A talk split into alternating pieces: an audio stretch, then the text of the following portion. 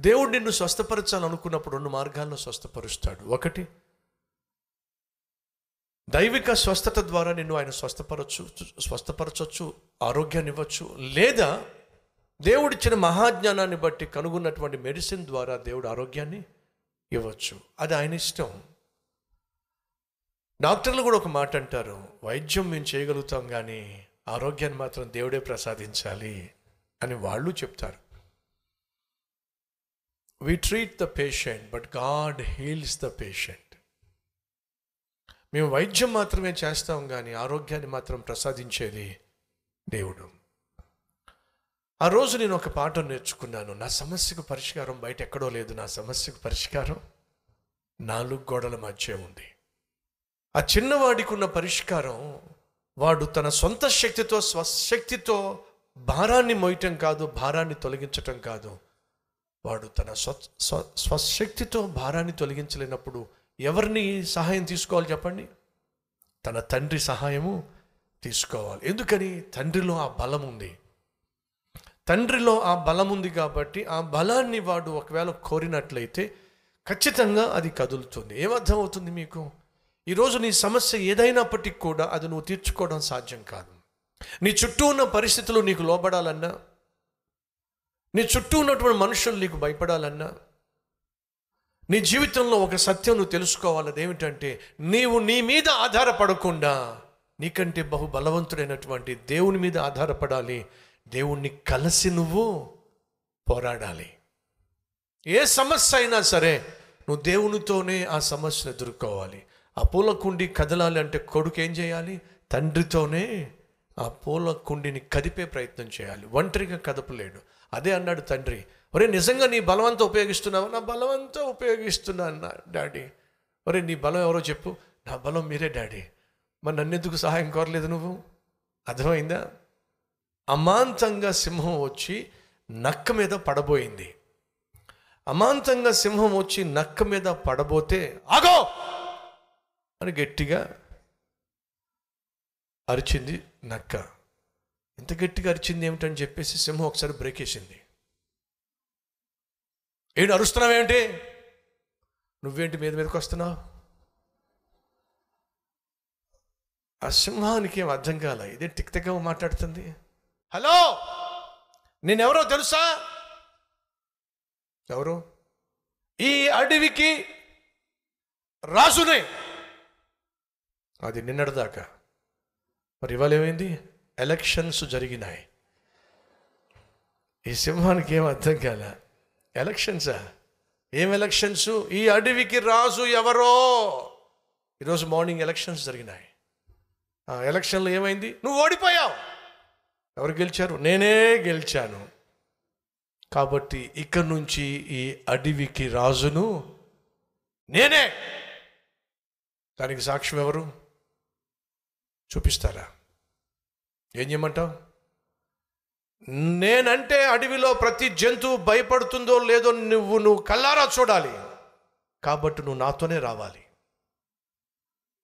పద వస్తున్నా పద. నీ సంగతి చూస్తా పద. ఇదిగో నువ్వు ఎక్కడో వెనకాలను రావడం కాదు. నా పక్కనే నిలబడాలి నువ్వు. నీ పక్కనే నిలబడతా. వచ్చే జంతువులు ఎలా భయపడతాయో చూస్తా. రా నా పక్కన నిలబడం. అని చెప్పి ఇప్పుడు నక్క వెళుతుంది నక్క పక్కన సింహం వెళుతుంది. ఇప్పుడు ఎదురుగుండా వస్తున్నటువంటి ఆ తోడేలు కావచ్చు లేకపోతే ఎలుగుబంట్లు కావచ్చు లేక ఏనుగులు కావచ్చు ఈ నక్క వెళ్తూ ఉంటే పారిపోతున్నాయండి ఏం వెళ్తుంటే పారిపోతున్నాయి?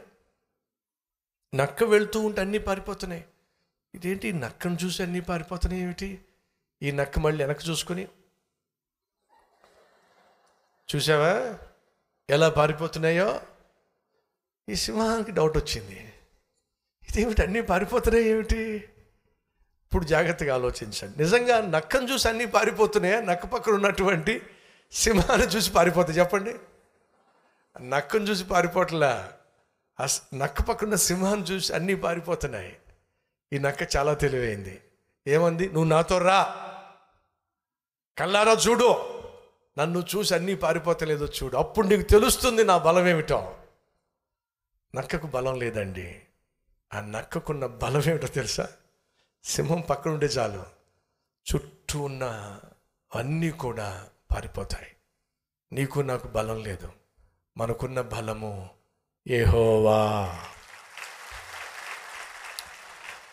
ఆ దేవుడు మనతో ఉన్నట్లయితే ఆ దేవుడు మనతో ఉన్నట్లయితే మన చుట్టూ ఉన్నటువంటి పరిస్థితులు మనకు ఆశీర్వాదంగా మారుతాయి. మన చుట్టూ ఉన్నటువంటి సైతాను శక్తులు మనకు భయపడతాయి.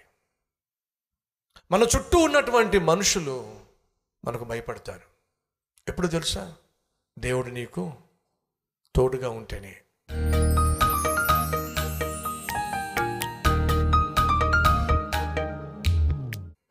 ఓ విలువైన పాఠాన్ని మీరు మాకు నేర్పించారు. మా సమస్యలన్నిటికీ పరిష్కారం. మా నాలుగు గోడల మధ్య పెట్టావు నాయన.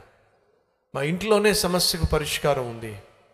అది మోకరిస్తే చాలు. సమస్యకు పరిష్కారాన్ని మేము పొందుకోగలం. మోకరించే మనస్సు మాకు దయచేయి నాయన.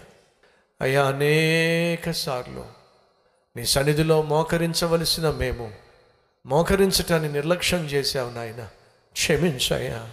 నీ సన్నిధిలో ప్రతి దినము మోకరించి మోకాళ్ళ మీద నీకు కనిపించే ఆత్మీయత మాకు దయచేయండి. నక్కకు నువ్వు నక్కకు సింహం తోడుగా ఉంది కాబట్టి అడివంతా భయపడింది. నాయన నువ్వు మాకు తోడుగా ఉంటే ఈ లోకం భయపడుతుంది నాయన. సైతాను భయపడతాడయ్యా. సైతాను మనుషులు భయపడతారు. సైతాను శక్తులు భయపడతాయి. కానీ ఉన్నటువంటి సమస్య నువ్వు మాకు తోడు లేకపోవడం కాదు. మేము నిన్ను విడిచిపోవడం అది మా సమస్య. అనేక మార్లు ఆయన మేము నీకు దూరంగా వెళ్ళిపోయాం. కాబట్టి చిక్కుల్లో చిక్కుకున్నాం. సైతానుకు దొరికిపోయాం. ఈరోజు ఫలితం అనుభవిస్తున్నాం. క్షమించు నాయన. నీకే మహిమ ఘనత ప్రభావములు చెల్లిస్తూ ఏసు నామం పేరట వేడుకుంటున్నాము తండ్రి. ఆమె